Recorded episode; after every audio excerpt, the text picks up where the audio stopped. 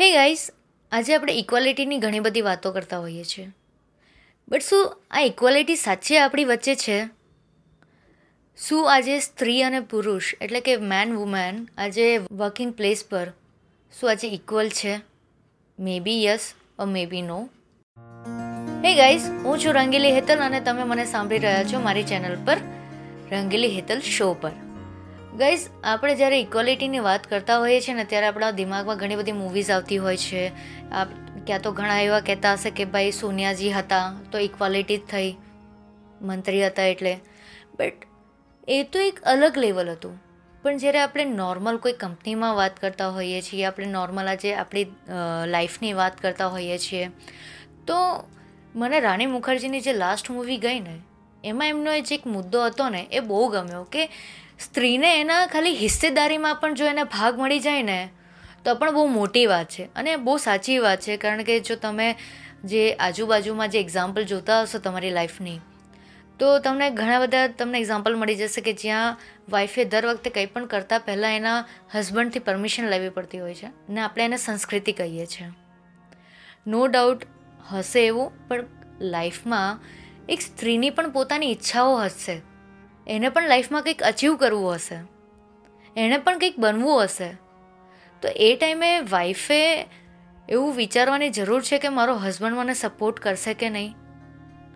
Husband એવું કેમ એને એવું કમ્ફર્ટ નથી આપતો કે એને એવું કે, એને એવું લાગવું જોઈએ કે નહીં? યાર, હું આ વિચારું છું ને મારો હસબન્ડ મને સપોર્ટ કરશે.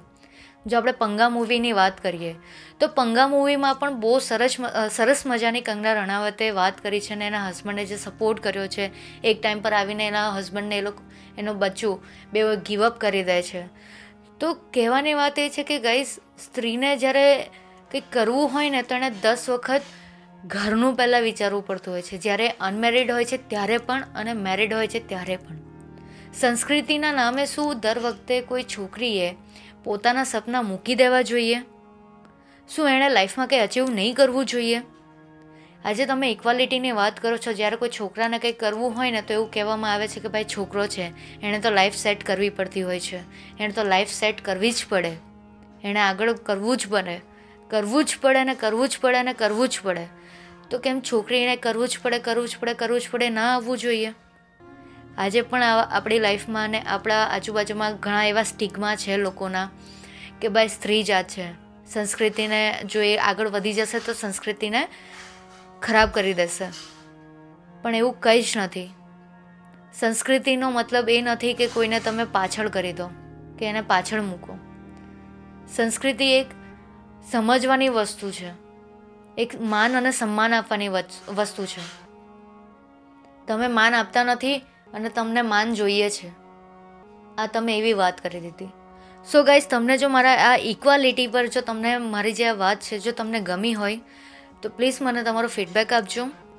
મારો રંગલી હેતલ પેજ છે ઇન્સ્ટાગ્રામ પર. તમે એની પર જઈને પણ મને મેસેજ કરી શકો છો. તમે અહીંયા મને વોઇસ મેસેજ મોકલી શકો છો. એન્ડ પ્લીઝ તમારા દિમાગમાં કોઈ ટૉપિક હોય, મારી સાથે શેર કરજો. આ ઇક્વાલિટી પર મારે વાત કરવાનો જે મેઇન જે ઇમ્પોર્ટન્ટ જે મુદ્દો હતો કે આજે પણ છોકરીઓને જે કરવું હોય છે ને એના માટે એને વિચારવું પડતું હોય છે ને લોકો એવું કહે છે કે ના યાર, છોકરી છે એના તો ચાન્સ મળતા જોઈએ છે. પણ ચાન્સ મળતા નથી મિત્રો, બનાવવા પડતા હોય છે. Stay tune for more authentic information માટે મારી સાથે જોડા જોડાઈ રહેજો. તમારું ધ્યાન રાખજો. આઈનો બહુ દિવસ પછી મળી છું પણ ટ્રાય કરીશ કે હવેથી દરરોજ તમને મળું અને દરરોજ તમને કંઈક નવું નોલેજ અને સારી ઇન્ફોર્મેશન શેર કરું. Thank you guys